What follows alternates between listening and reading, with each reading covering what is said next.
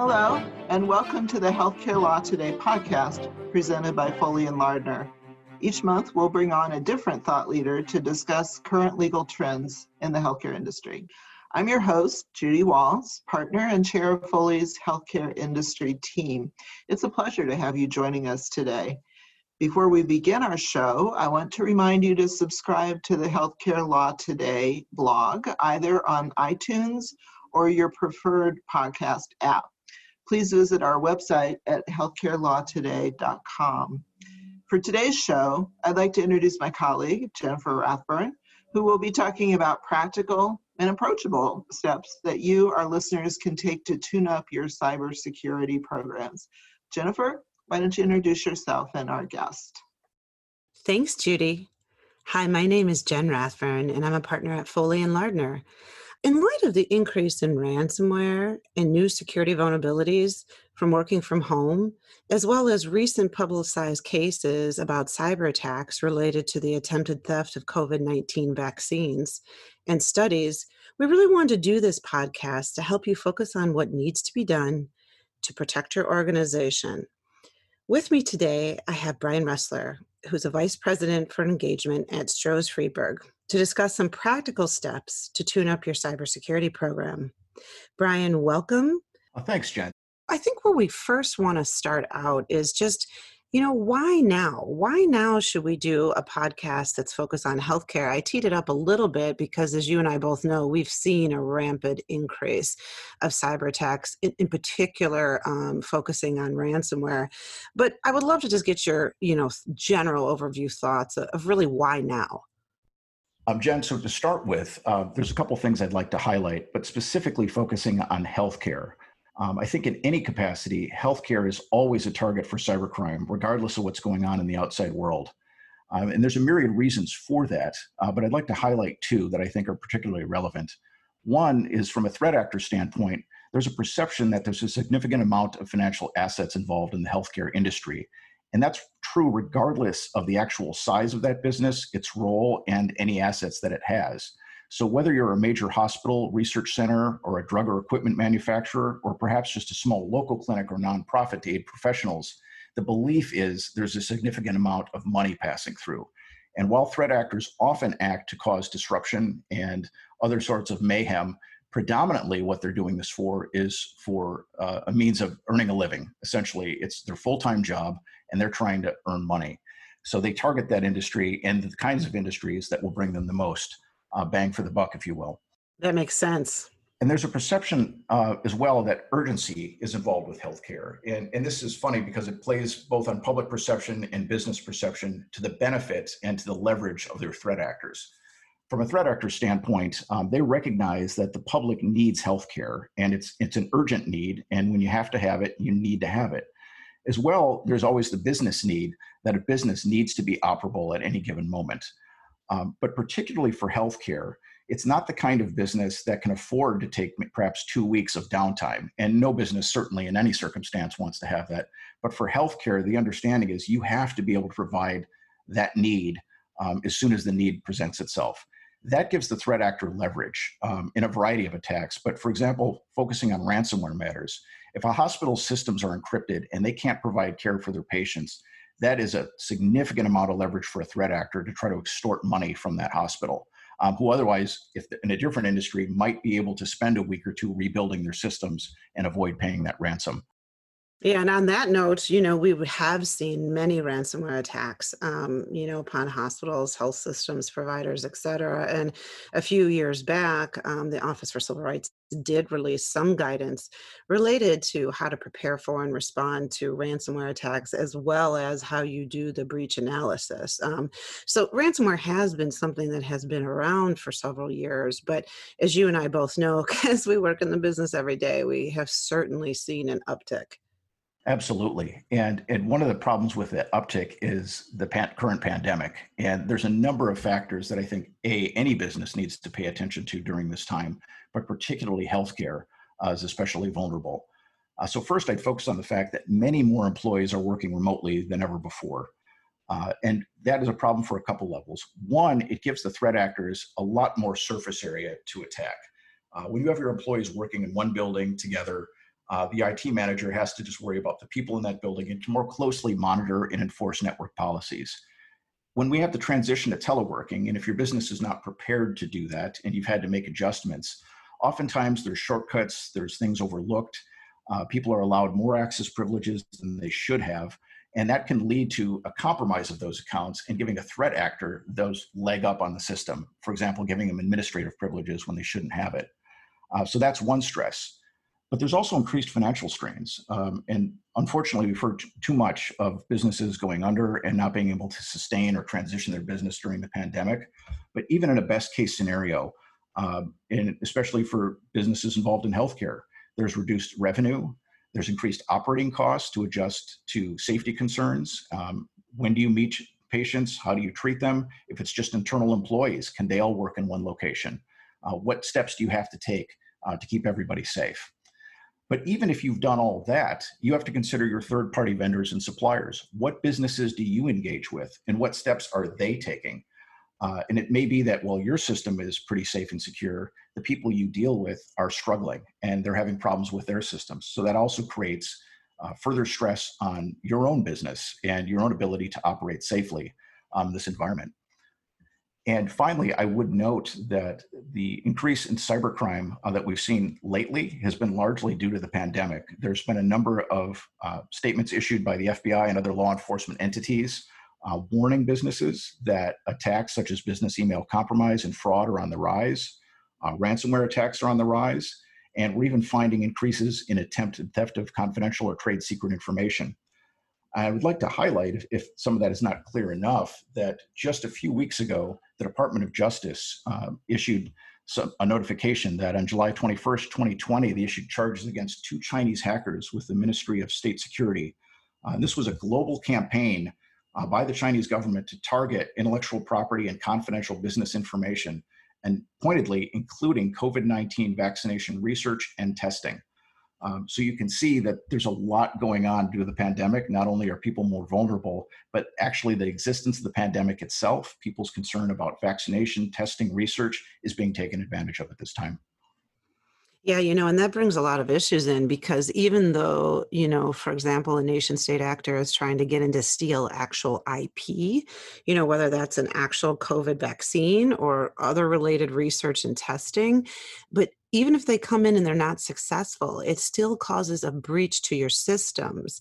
And even if data isn't ultimately exfiltrated underneath the HIPAA rules, it's really important for healthcare organizations to understand that potentially even that access alone could cause um, you to have a reportable data breach. So we're just really seeing an uptick in that space.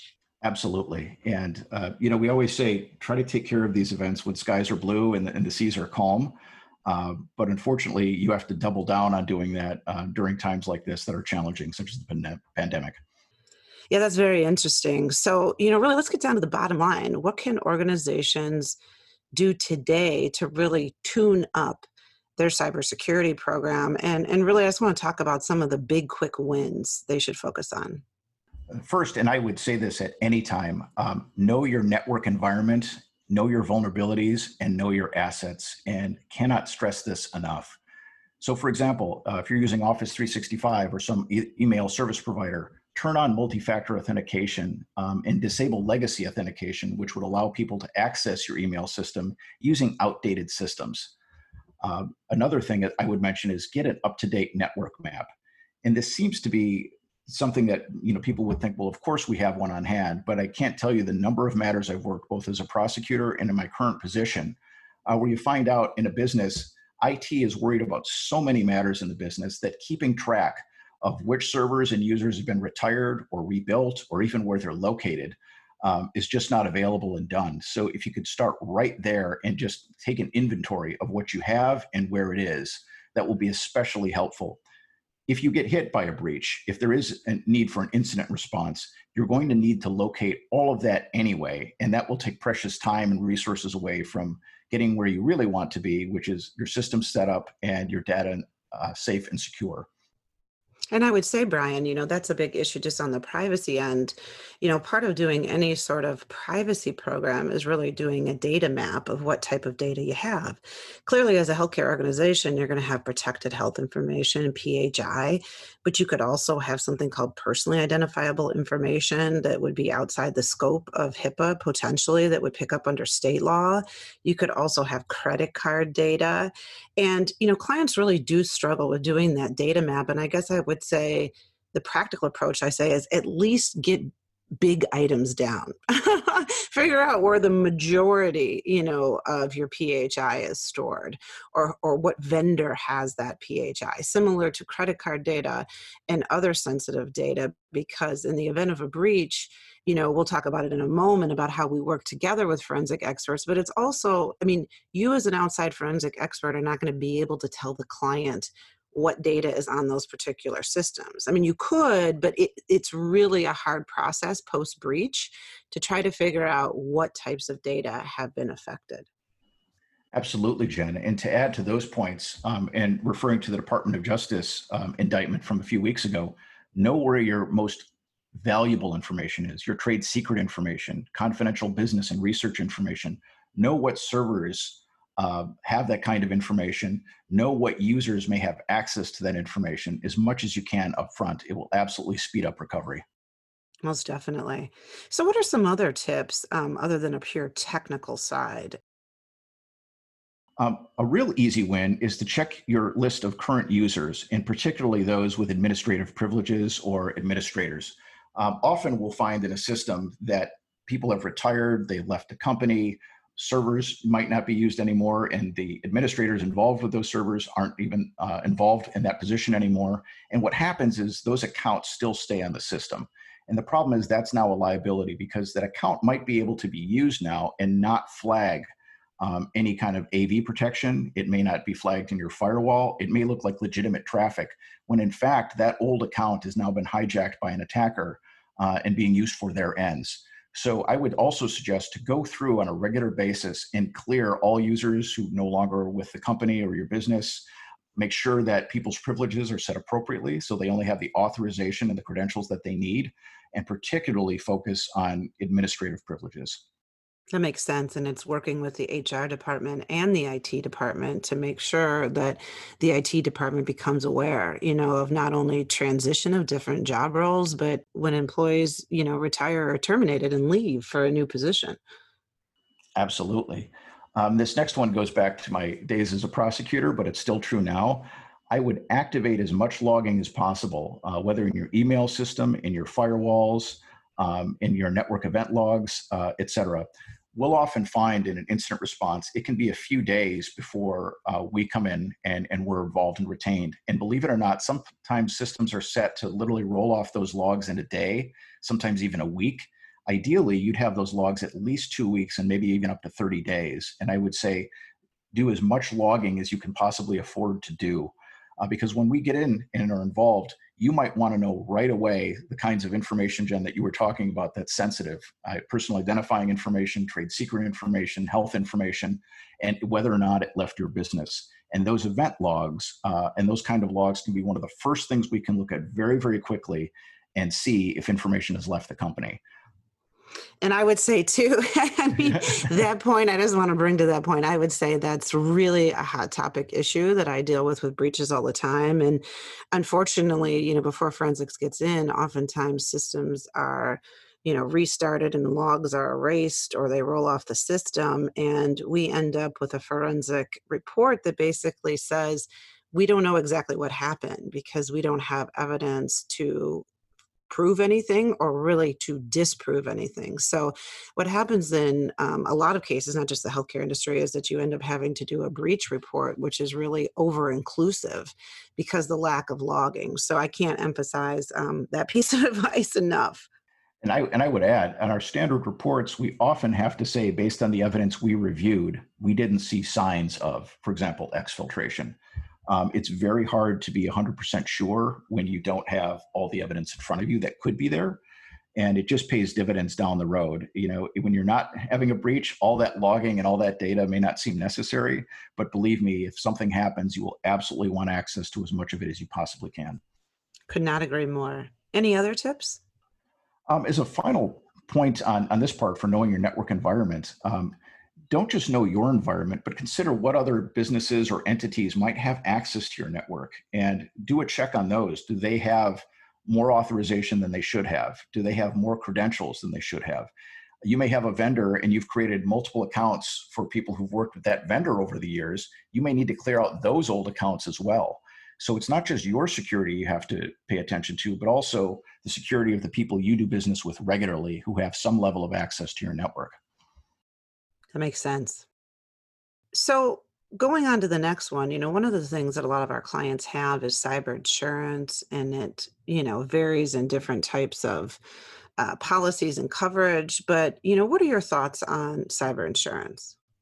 This is a really interesting topic. Uh, being a prosecutor who's worked in the areas of investigating and prosecuting cybercrime for, for many years now, I remember a time not that many years ago when having cyber insurance was a very rare thing. And now it's coming to a point where more often than not, uh, we find our clients do have cyber insurance, but periodically some still come through and, and don't.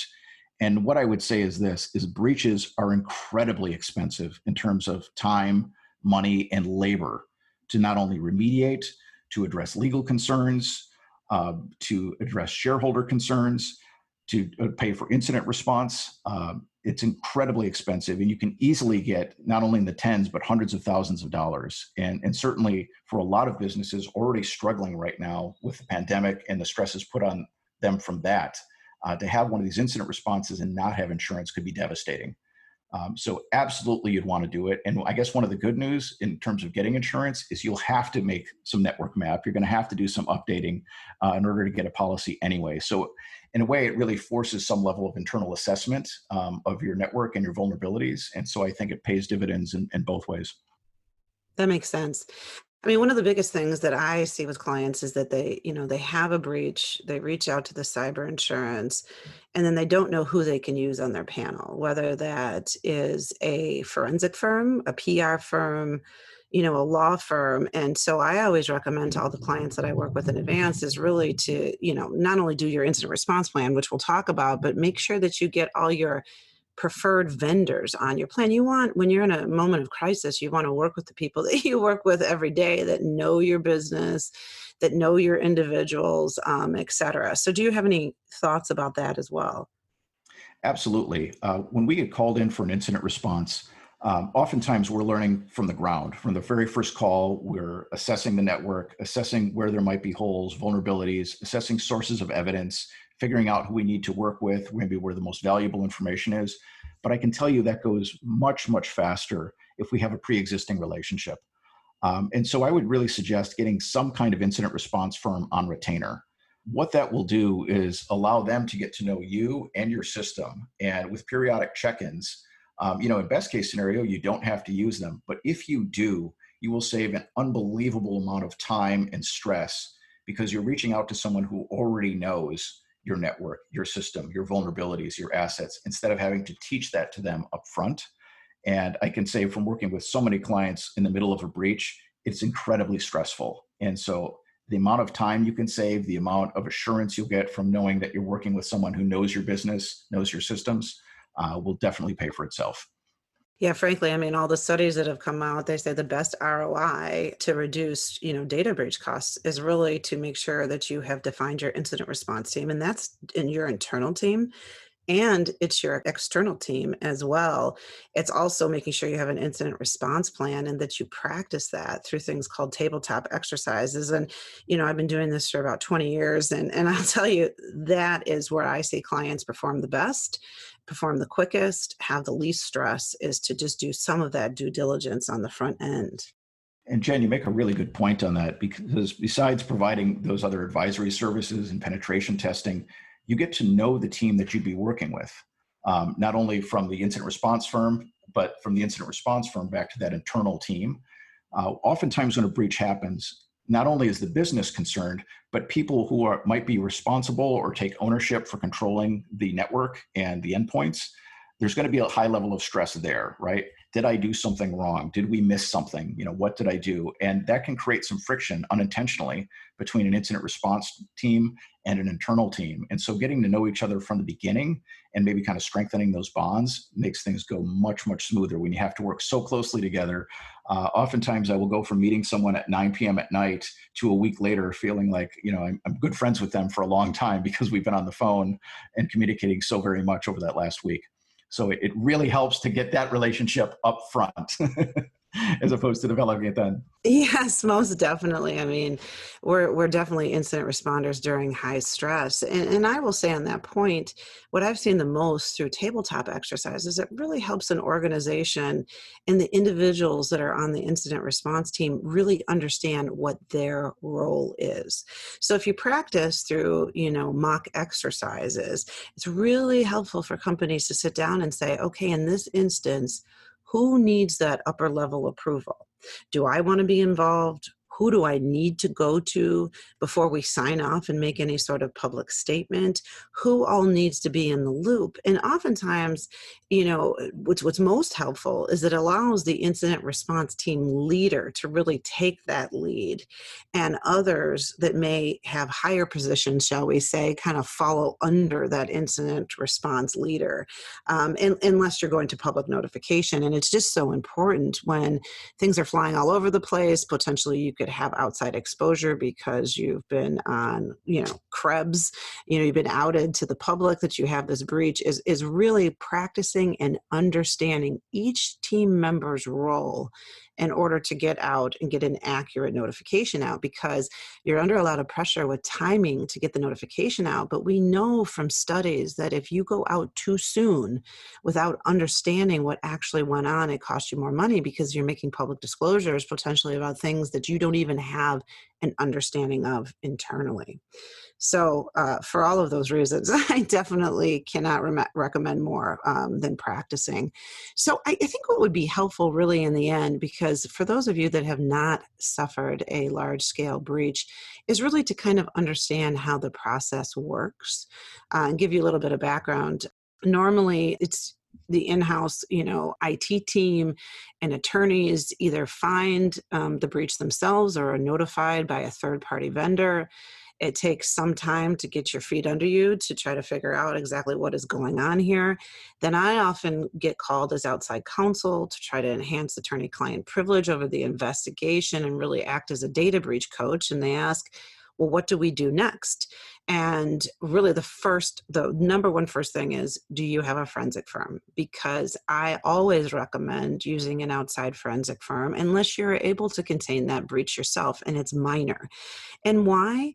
Well, if you don't contain it yourself, which happens all the time, and the attacker is still in your system, few months down the road, it, it, does not look very well, in other words, to the public or regulators that you handled it yourself, you didn't do a good job, and the attacker remained in the system. It's just never a good story. So I always recommend at least reaching out to a forensic firm to get their thoughts. Uh, and we hire the forensic firms under attorney client privilege. We work through those agreements. And then I'll turn it over to you now, Brian. Like, once I contact you, really, what are the next steps on your side? Really what we want to establish up front is a very close relationship uh, between ourselves and the legal team uh, because there's so many decisions that need to be made during an incident response and some will fall directly on the legal team some may more fall on the incident response team but often there's a lot of in-between decisions that i think really benefit from both the experience of an incident response team um, as well as the legal knowledge and experience uh, from the legal team uh, so there's a variety of things that we would collaborate on um, in, in, working on a case. Uh, first, you know, the first and foremost thing that almost everyone asks is, did they take anything? And if so, what did they take? And as we've been mentioning, you know, all the time you know, leading up to this, depending on the information that's taken, you may have reporting requirements, uh, for example, for personal identifying information or health information or credit information. But you also may have different requirements, for example, to shareholders if you've lost company assets. For example, if trade secret information has been taken, you may have regulatory filings that need to be made. And trying to figure out what that information is, what level of proof we have about that information that was taken, and what we can say about that information is often going to weigh very heavily in the decision of whether to report and what to report. And even beyond that, there's often questions at some point in these should we notify, for example, law enforcement or the FBI? If we do notify them, what should we say? And, and how do we phrase these things? And that can be very daunting for someone who's never been involved um, in the criminal system, let alone, let's say, the regulatory system. Um, and certainly having legal counsel working with an incident response team who often has the same level of experience that, for example, some of the FBI technicians may have who work on that in those investigations is going to be really helpful to help you figure those things out. You're also going to have to do a risk assessment uh, when it comes to prioritizing the order of remediation and rebuilding. Um, oftentimes, we're on parallel tracks. So there's one track, which is let's try to stand up the company systems as soon as possible and get them operational. And that's incredibly important for the business. You can't afford to be down for a week or two weeks while you figure this out. You need to be basically building the plane while you're flying it. But at the same time, we have to preserve evidence in a way that's forensically sound. Uh, we, number one, want to make sure that the statements we give are completely accurate and completely backed up. But on the other hand, we also want to make sure that we're not missing anything the worst thing that could happen is that we're rebuilding the environment. We don't know about some factors out there, either machines that are missing, um, things that are connected to the network, and somehow that's turned back on later, and there's still command and control servers that still can reach out on the system, that there's malware present that we didn't find and eliminate. Uh, so you really want to make sure uh, that when you're rebuilding your systems, you're doing it forensically sound, number one, and also so it's clean and it's safe. Um, so oftentimes we'll start out with, and this is a conversation I often have with counsel, is to talk to the client, figure out what is the most important thing for you to stand up right now. Uh, do you have payroll coming up? Um, is there a, sale in, you know that the company's involved with either selling a company or purchasing another company what are the reports that have to get involved with that is there a new product being released what goes on with that and you can just run down the list of things that may matter to the company and help them prioritize what's most important to us now try to get that up and running as soon as possible while we work to fix the rest of the system. That makes sense.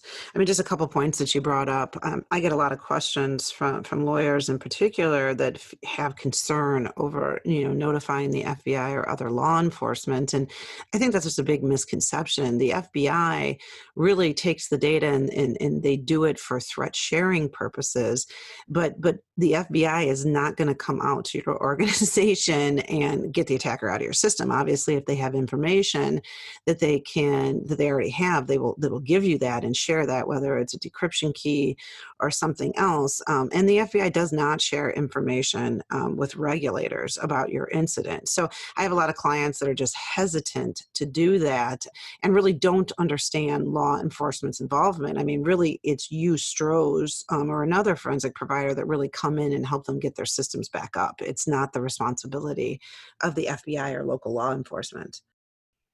Absolutely. Although notifying law enforcement, as you noted, really pays a lot of dividends. Number one, law enforcement gathers a lot of information and they may be able to give you information that could be very helpful in standing up your system or responding. But second, when you give information to the FBI, that may also help another business, just like the FBI got information from other businesses to help you. So it's a model that really works for everybody. And as you noted, while they're not there to fix that problem, uh, they are there to try to share information and to assist and not to report whatever happened to other regulatory agencies. Yeah, one other thing that um, is getting new focus as well that I want to mention about ransomware is that you also have to be very careful if you're going to pay ransomware. So, this is another common question I get from clients all the time should I pay ransomware? I mean, well, first, the question is can you back up on your own? Do you even need to contemplate paying ransomware? Second, if you are going to pay ransomware, we really need to do an analysis of, you know, who are you paying ransomware to? Because you may be prohibited by US law from pay, paying certain bad actors in other countries. And I think people have lost sight of, um, well, I'm just going to pay for the ransomware. Um, but you actually could get yourself in a situation um, and be subject to US, um, you know, legal penalties for paying, you know, somebody that is on a, a list overseas of a nation state actor. So that's just a new thing that, you know, we've been trying to counsel clients through. Obviously, you know, we don't recommend paying ransomware, um, but it really depends on the particular situation whether you can back up data. That's absolutely true. And that goes right back to our first point knowing your network, having an updated map, um, having teams that know you and, and know your business is so critical when it comes time um, to do that. And even the decision whether or not to communicate with a threat actor is something that is going to be very carefully considered by both your incident response team and, and legal counsel. Um, and I think people sometimes are under the misconception that once you pay, your systems are just unlocked. And while that's true in many cases, um, it's not true that it's a very simple process. Normally, there's a considerable amount of effort and time that still goes through rebuilding systems, even once you have the decryption key. And of course, those keys always carry the risk that there may be additional malware inside it. So, literally, that the cure is still going to infect you with something else. Um, to be to be very candid about that. Yeah, no, I've seen that happen to a lot of clients. They try to restore on their own and they actually just have bombs in the restoration process that have it happen again. So, you know, one last piece I'd like to cover on this is the art of really drafting a forensic report. And I review them all the time from all different types of forensic providers. And the reason why this report is just so essential is that I advise clients all the time is that really your communications to others, um, whether that be the affected individuals themselves that had data either accessed or exfiltrated, or if you're a vendor reporting to your customers, is that you really need to base all of your communications on the forensic report and what the forensic report says.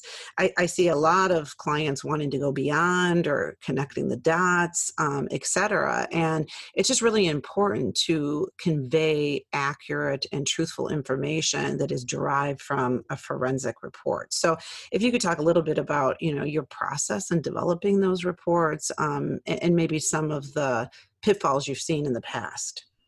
Absolutely. And, and whether or not to draft a report and what that report will say often comes up very early in investigation, even when we don't know what we're going to find.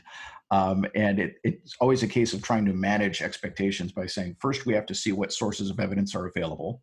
Are there any gaps in those sources of evidence?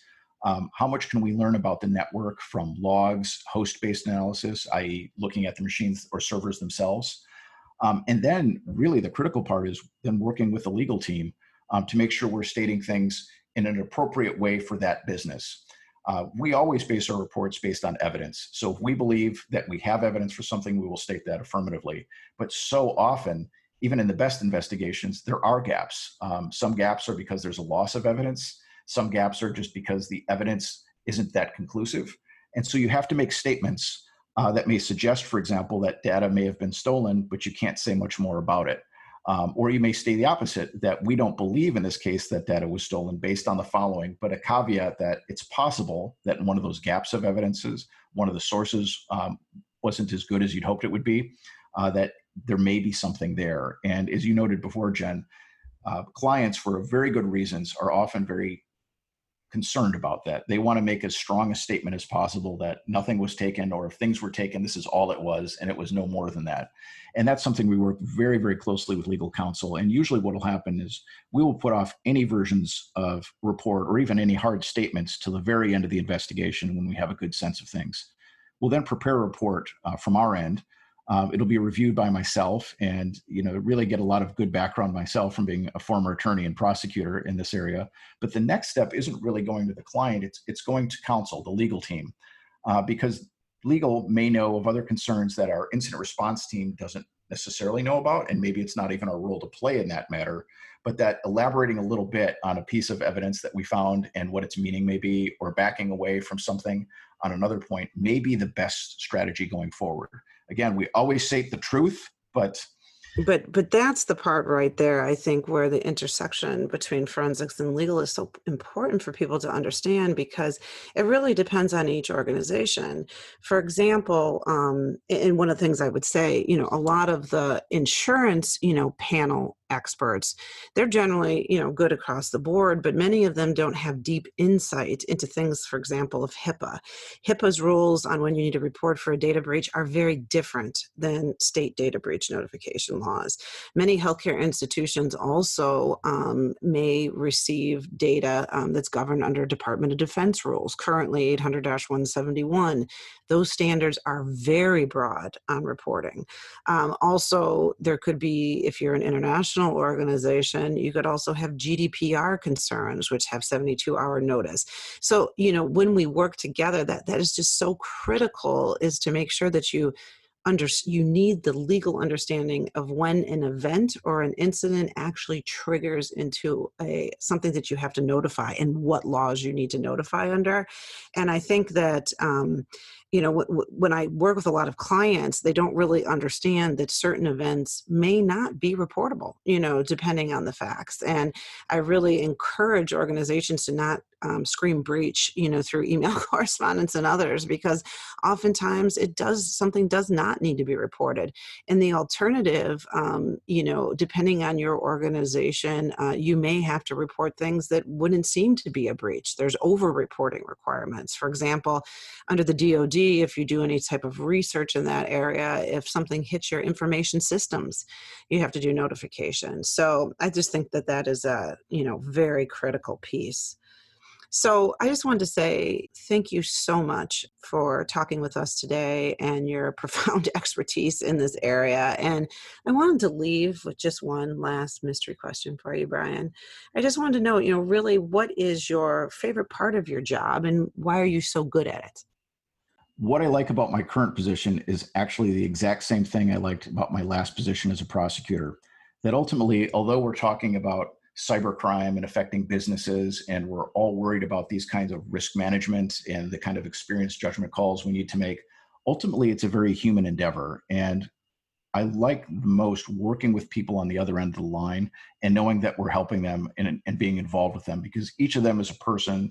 They have jobs, they have roles within their company, they have families to care for. And interacting at that level makes all of this high level talk frankly worthwhile because there are days when I hear the number of acronyms being thrown about uh, about a particular network and system, and we have these high level discussions about reporting. And it's easy to get a little lost in that, uh, but realize when you're connecting with people and and really working with them to try to make their systems better, to make the best of a bad situation, is really what makes this worthwhile for me. Yeah, and you're fantastic at that. So thank you again so much for your time today. And now I'm going to turn it uh, back over to Judy. Thanks so much, Jen. My pleasure. Thank you, Jennifer. And thank you, Brian Russler, for a great show.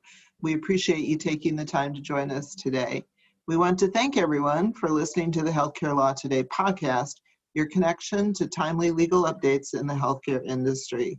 Healthcare Law Today is a monthly program and we encourage you to subscribe to this podcast or to Foley's Healthcare Law Today blog at healthcarelawtoday.com. If you like this show, don't forget to subscribe and be sure to rate us five stars. Until next time on the Healthcare Law Today podcast, I'm Judy Waltz at Foley and Lardner. We appreciate you joining us.